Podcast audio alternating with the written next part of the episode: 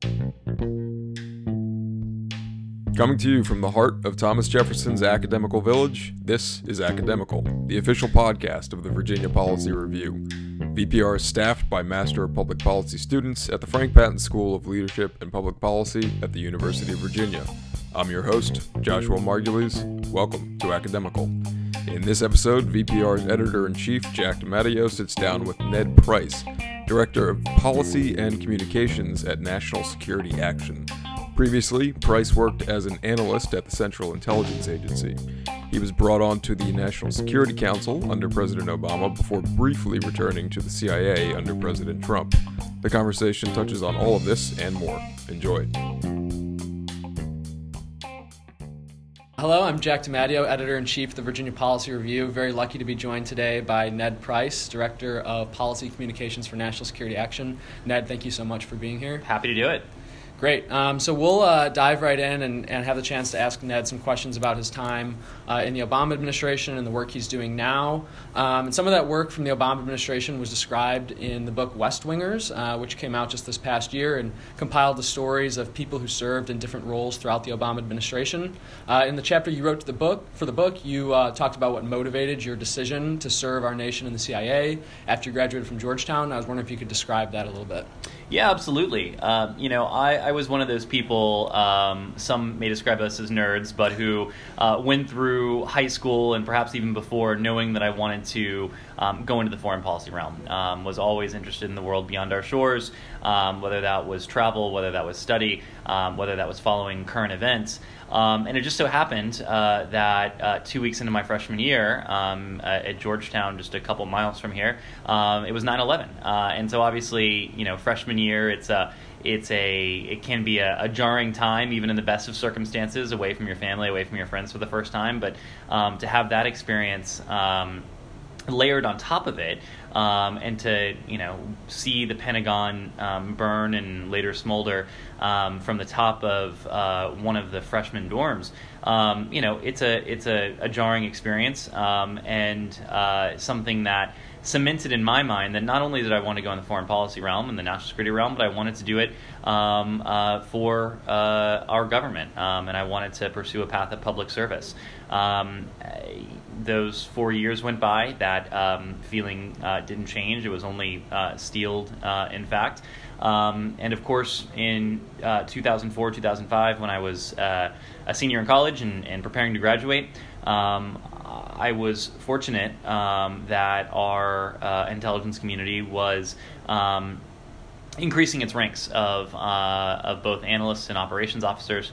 Um, and I applied to be a counterterrorism analyst um, and was fortunate enough to uh, make it through the long um, and uh, arduous process um, and to start at the agency in 2006, focusing on Al Qaeda. Yeah, and, and so with the CIA and your work as an analyst, um, you obviously dealt with terrorist groups, and I'm curious, to the extent that you're able to talk about it, how those years and the work you did informed your thinking about these kind of thorny policy issues related to terrorism that we continue to debate today. Yeah. Um, the terror, the, the threat from terrorism has uh, evolved uh, markedly over the years. When I first started, um, we were concerned about um, a reconstituted Al Qaeda, an Al Qaeda that had reconstituted itself uh, in the border region between uh, Pakistan and Afghanistan. Um, and that was my focus uh, for the first uh, several years I spent at, at the agency. Um, but my focus shifted, as did the Al Qaeda threat. Um, uh, due to uh, some of the uh, fantastic work of the United States and our partners, um, Al Qaeda was uh, put under immense pressure, um, uh, both in that region and other regions. Um, but we found uh, that that rather than um, that that rather than diminish and and, um, and, and wither away um, Al Qaeda was able to um, spread through uh, franchises, and these franchises sprouted in places like Yemen and Somalia and West Africa and North Africa and Southeast Asia, uh, among other places. And so um, from there, I uh, came to focus on uh, some of these so called affiliates, um, and I spent the bulk of my time from there on uh, focusing on uh, Al Qaeda in Yemen and Somalia. And today, um, in the in the years since then, the threat has become um, even more uh, uh, diverse.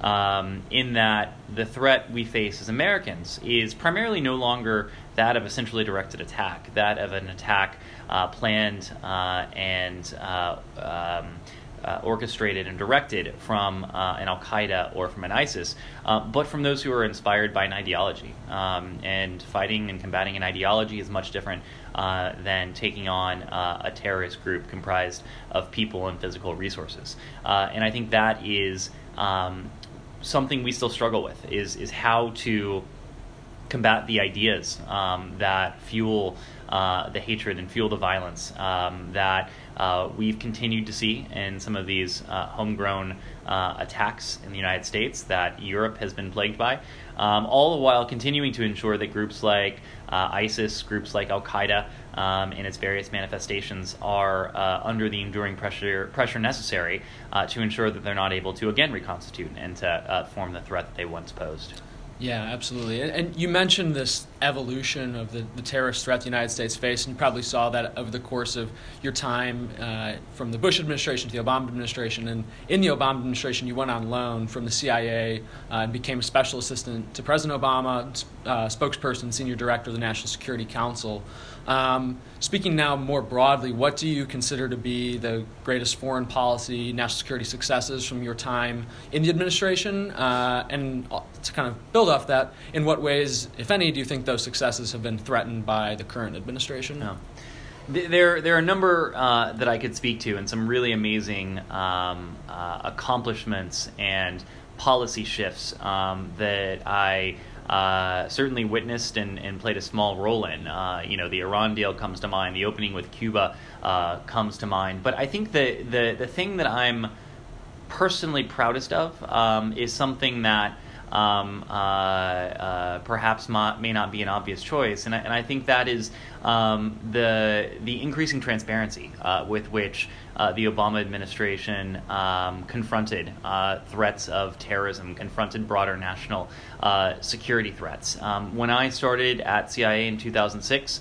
Um, there was a um, uh, an effort to combat Al Qaeda around the world uh, that was uh, largely shrouded in secrecy. Uh, by the time I left the Obama administration, by, t- by the time I left the, the White House in, in 2017, um, the U.S. military was announcing all of its airstrikes in, in, in key theaters. Uh, the administration had put out for the first time the number of lethal strikes um, it had taken from 2009 until 2016 uh, in, in certain conflict theaters around the globe. It had declassified for the first time the number of uh, both combatants and non combatants killed um, in those operations. President Obama himself um, articulated the policy guidance under which um, uh, the United States government undertook uh, drone strikes, lethal operations, capture operations for the first time, giving the American people the the most insight they've ever had uh, into um, uh, what guides the United States prosecution um, of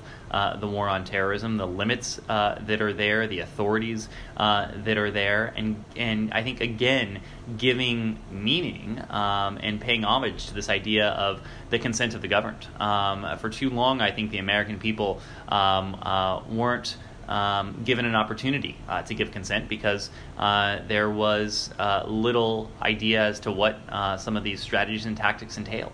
Uh, I think President Obama um, articulated uh, a lot of that while still of course, preserving um, operational uh, flexibility uh, and um, protecting sources and methods.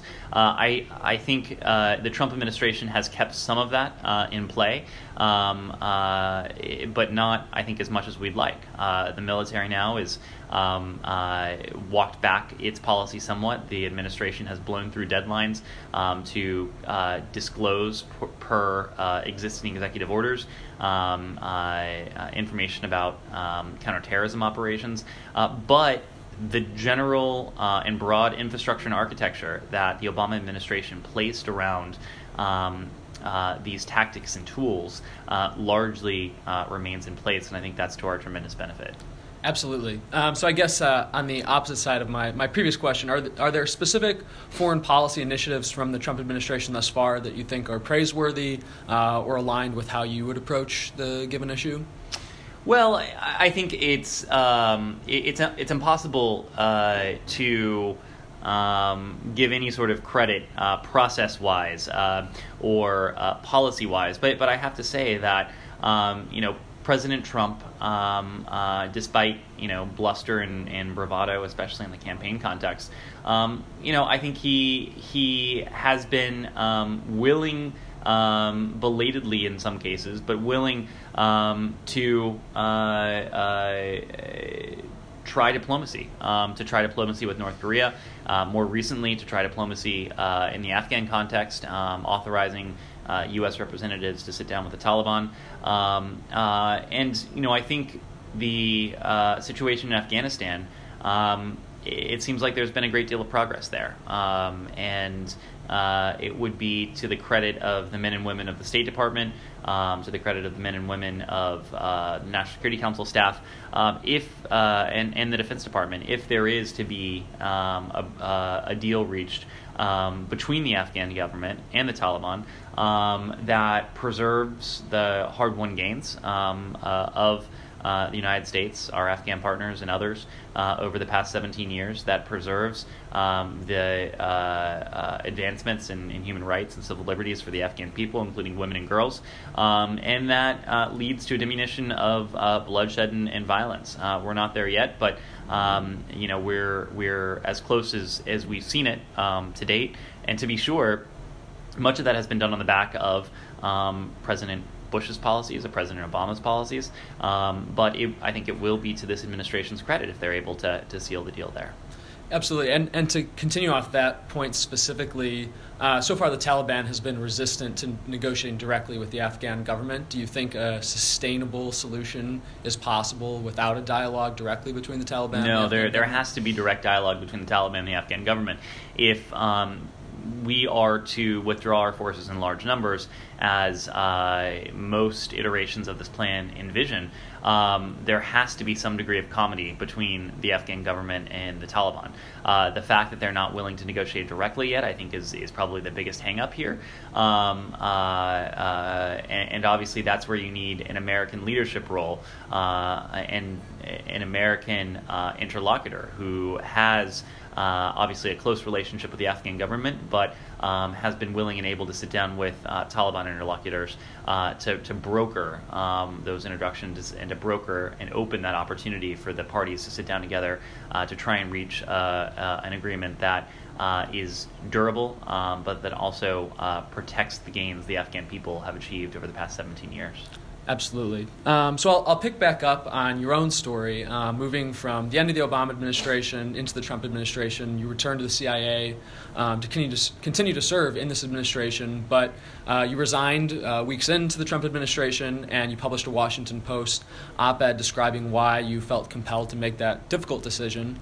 Um, and in the months since, others have uh, made the same choice from Special Presidential Envoy Brett McGurk uh, in the Afghan region to Defense Secretary James Mattis. And wondering if you could describe some of the factors, as you laid out in that op ed, that um, you took into account making a decision that, um, you know, describing how your whole life you imagined yourself in public service, um, what ultimately made you reach a point where you felt like you could no longer serve in good faith.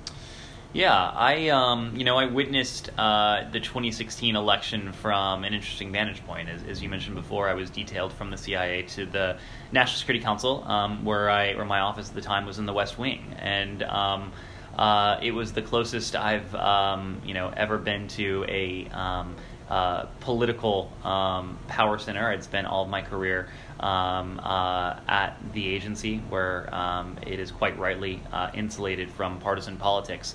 Um, but as I watched uh, from um, that perch uh, as the campaign unfolded, uh, you know, I saw one of the two nominees um, in the presidential debates casually dismiss uh, the high confidence findings of the U.S. intelligence community. I saw the uh, then president elect uh, at the time compare. intelligence and law enforcement institutions and officials to the Nazis, to the Gestapo. Um, on the first, on his first full day in office, um, President Trump uh, traveled to CIA headquarters, um, where he stood in front of uh, the CIA's memorial wall, which commemorates all of those officers who uh, gave their lives um, uh, uh, in the line of service. Um, and at at the time there were 117 stars on the wall, um, including you know my my mentor um, who was killed in in Afghanistan in, in 2009.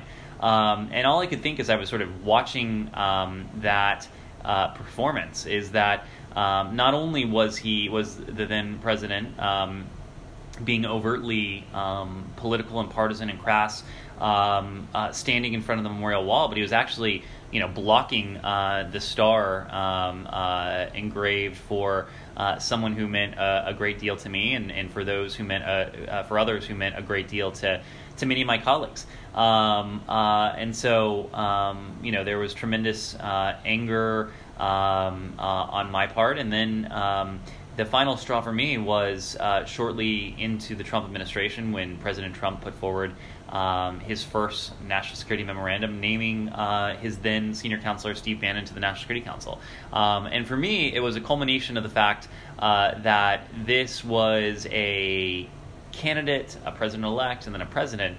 Um, who didn't seem to be all that interested um, in the sort of unvarnished and unbi- uh, unbiased analysis that would be the bread and butter of my work um, if I were to have continued at uh, the CIA. Um, he was willing to casually cast aside um, even the highest confidence finding confidence, findings.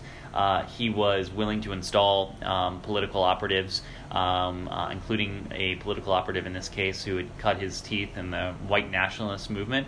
Um, uh, and he was a president who seemed um, uh, ideological uh, rather than pragmatic. Um, and so I thought um, that rather than serve in that capacity, um, I could um, uh, try and influence um, uh, change from the outside. Um, and I could uh, take a break from government, knowing that I always wanted to return, um, and try and um, uh, affect that change from, uh, from a different vantage point. Yeah, absolutely. And, and you've done that in a number of capacities in media, in academia, and uh, specifically, I wanted to focus on your role as Director of Policy and Communications for National Security Action, which is a new group started um, after the Obama administration, during the Trump administration. Wondering if, uh, for people who are unfamiliar, if you can describe the mission of National Security Action and the work you do uh, with the organization. Yeah. National Security Action came together um, last year, um, and uh, we brought together for the first time um, preeminent uh, uh, experts in the field of national security. Many of them were practitioners um, uh, in the previous administration uh, or before that, in some cases. Uh, some are renowned experts, um, with the idea being that President Trump has put us on an incredibly dangerous path. Um, and it's the danger of that path is widely recognized. Um, uh, within the national security um, uh, community. Uh, and this was uh, and is a group of people who um, are willing to be resources um, to those who are um, uh, who are working to put a check um, on uh, that path, or those who are now in the context of um, our upcoming presidential elections, uh, seeking to replace President Trump. Um, and so, what we do, uh, we work on a, on, on a few different fronts. Um, we work closely with Congress on uh, now oversight initiatives, especially in the House of Representatives, uh, where Democrats uh, have have the majority now, of course. Um, but uh, supporting um, representatives, senators, and their staffs uh, in their efforts to hold this uh, administration to account. Um, we, uh, in the midterms last year and, and uh, in the upcoming 2020 elections, um, served as a resource for uh, candidates uh, who were looking for background um, on foreign policy and national security issues, who wanted to um, who wanted our ideas on how to think about them and how to talk about them and how to approach them substantively, uh, with the idea that um, uh, sound uh, national security policy um, uh, would uh, the sort of rising tide in this arena would, would lift all boats within the um, broader progressive movement. Um, will be very focused um, on uh, policy initiatives in the context of uh, 2020 and even beyond. Um, and we're doing some thinking around um, issues that will sure will be sure to be on the front burner uh, in 2021 when. Uh, at least we hope um, there will be a, a, new administration uh, and there will be a lot of damage to undo. Um, and much of our efforts over the next year and a half or so will be focused on um, how we can put those plans into place and how we can be ready uh, to hit the ground running um, when uh, there's there's a new administration in 2021. Yeah, and, and to, to go off that, we are early in the campaign, of course, and you know policy seems to be at kind of a high level at this point. Um, but foreign policy, at least thus far, hasn't seemed to be a central focus of the Democratic candidate's message. Um, do you think that any particular foreign policy issues will become more important over the course of the campaign? Uh, and if so, what do you think are some of the key principles that you'd hope to see from Democratic candidates in this election? Yeah, um, I should say that uh, in the Trump presidency, uh, you know, what what is the focus today may not be the focus tomorrow, and and uh, it's impossible to say where we'll be um, as we approach 2024 and policy wise. Um, uh, but I think you know we have uh, at least a, a broad peek at, at what. Uh, some of these issues will be China, of course, will be a big one. Afghanistan, Syria, uh, the forever wars um, will will um, be prominent. Uh, this idea of climate change, uh, including climate change as a threat to our national security, not to mention our our uh, broader uh, future. Emerging technologies, uh, cyber, artificial intelligence uh, will, of course, um, be an issue too. Um, but then the the um, uh, retreat of democracy uh, in in parts of the world. Um, and the idea um, we hope and, and are working to, to stress that as a party, Democrats can stand for the American ideals that have, uh, at least since the end of World War II, uh, consistently guided our foreign policy. It's standing up for um, our values uh, both at home um, uh, and around the world. That's the freedom of the press, freedom of expression, uh, freedom of religion, um, other basic civil rights and, and, and human rights um, around the world. That's something that uh, has been almost entirely missing from foreign policy under the Trump administration. Um, and it's never before have we seen uh, a foreign policy that is uh, transactional uh, in this way. Uh, it may play well uh, to the president's political base, uh, but it does tremendous harm and potentially even long term damage to America's um, not only our image around the globe, but also our ability um, to carry out what is undeniably um, in both our national interest uh, and the common interest. And I think um, uh, in many cases, our national interests uh, over, uh, intersect and overlap uh, with the common interest, um, which is why. Uh, you know, we especially need to, to be engaged. Um, we need to be active um, on the global stage, um, galvanizing others to action, leading the way, as America has always done. but uh, in a way which uh, has not been done during this administration. Yeah, absolutely. Um, and and I know you know you, you make this point that this administration is a break not just from the one that preceded it, but a long line of, of American presidents. Um, and of course, you started in a Republican administration in the CIA under President Bush. Um, but that President Bush, his father, President George H.W. Bush, uh, is also someone I know uh, you've had a connection with, uh, being from Texas. I'm wondering if you could talk a little bit about his legacy uh, and the impact it had on you, and, and kind of what that shows about how a Republican president or Democratic president upheld certain values and, and how that might contrast with our current moment. Yeah. Um, you know, President George H.W. Bush, I think, is um, uh, his foreign policy legacy uh, has um, always been underappreciated. Um, he's one of the, I think the, uh, he was one of the great statesmen um, of uh, of the last uh, half century.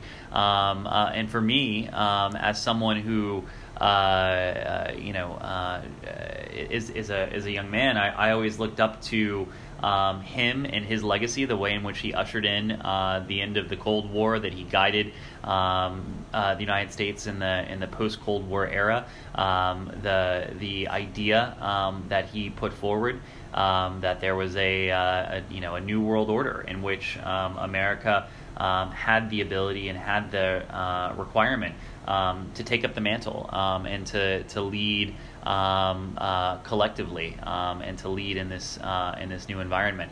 Um, uh, you know, I admired him, um, uh, having learned about his uh, legacy when he was uh, CIA director, um, and you know, I think subsequent presidents, um, of course, his his son, but President Clinton, uh, his successor, and President Obama too, uh, were heavily influenced um, by the way uh, George H.W. Bush uh, managed uh, the international political system, uh, the way in which he approached challenges, leveraging the tools of the international system um, that were there to keep the peace and that were there to add legitimacy and effectiveness to um, our actions around the world. Um, and I think the way in which he did that um, was truly admirable um, and uh, I think emblematic um, of the way not only uh, Republican presidents um, uh, uh, can and should approach these problems, but also it says uh, there are lessons there for uh, for all presidents. And I know President Obama too was greatly influenced by George H. W. Bush. Yeah, absolutely. Uh, so as we wind down our last few minutes here, a couple other questions. Um, you know, the Batten School is a school of leadership and public policy, uh, and I'm sure it'd be meaningful to our students to hear a little bit about how your MPP from the Kennedy School at Harvard has influenced your career subsequently. Yeah, it, for me, it was a, a fantastic um, experience. It exposed me to, um, uh, I think, first and foremost, uh, a group of people who um, are dedicated to public service uh, and to um, uh, in the case of the Kennedy School, upholding the the uh, the, the, legacy of uh, President Kennedy and public service um, and serving um, uh, our your your country, in this case, the United States. Um, I, the people I met um, during my time at the Kennedy School um, remain uh, some of my uh, closest friends, but they also remain. close colleagues throughout DC. Um, many have taken up posts in local governments and uh, NGOs and nonprofits and foundations um, around the country, and I, I, still keep in touch with many of them uh, through that work as well. So um, I think that the the the virtue of policy schools uh, like the Batten School, like the Kennedy School, um, is that they instill um, graduates with a common set of values, and, and often those common set of values um, will um, lead. Uh, uh, will lead to a down a similar path, uh, and you keep running into the same people um, uh, in different roles. Um, but knowing that everyone is uh, striving um, to do uh, as much good in the world as they possibly can. Yeah, and, and along those lines, if you could just leave us with a final thought, those of us who want to pursue careers in public service, what advice would you offer any message you'd like to share? Uh, I think there's never a bad time for public service. I think this is an especially good time uh, for public service, uh, and I know I. Uh, it, it, may be it may sound ironic that uh, that's coming from me, someone who left uh, public service a year and a half ago. But um, every time I talk to people um, who are interested in pursuing a career in government, um, I tell them to go for it. There's no more rewarding career path uh, there is uh, no uh, career opportunity that uh, gives you the same sense of mission and accomplishment uh, and satisfaction, uh, I think, as um, serving your country um, in, in, such an important way. and I, too, um, when the when the coast is clear, do hope to rejoin the ranks of of, of government servants because it's something I've, I've missed tremendously. Great. Well, Ned, thank you so much uh, for being with us today. I really appreciate it and appreciate these messages for the Batten School and the broader community who will be listening and, and reading this. Thanks, Jack. You can follow VPR on Twitter at VA Policy Review and on Facebook and LinkedIn at Virginia Policy Review. If you would like to contribute to our print publication, please visit us at virginiapolicyreview.org. Submissions for our spring 2019 issue are now open. We will accept submissions on a rolling basis until March 29th, 2019. Lastly, VPR will yet again be hosting our National Journal Conference. The 2019 conference will be held here in Charlottesville on March 30th, 2019. Registration is still open. More details can be found on our website. Links for the conference and journal submissions can also be found in the show notes to this episode. Editing for this episode was done by yours truly. Our music is provided by Blue Dot Sessions. I'm your host, Joshua Margulies. Until next time, be excellent to each other.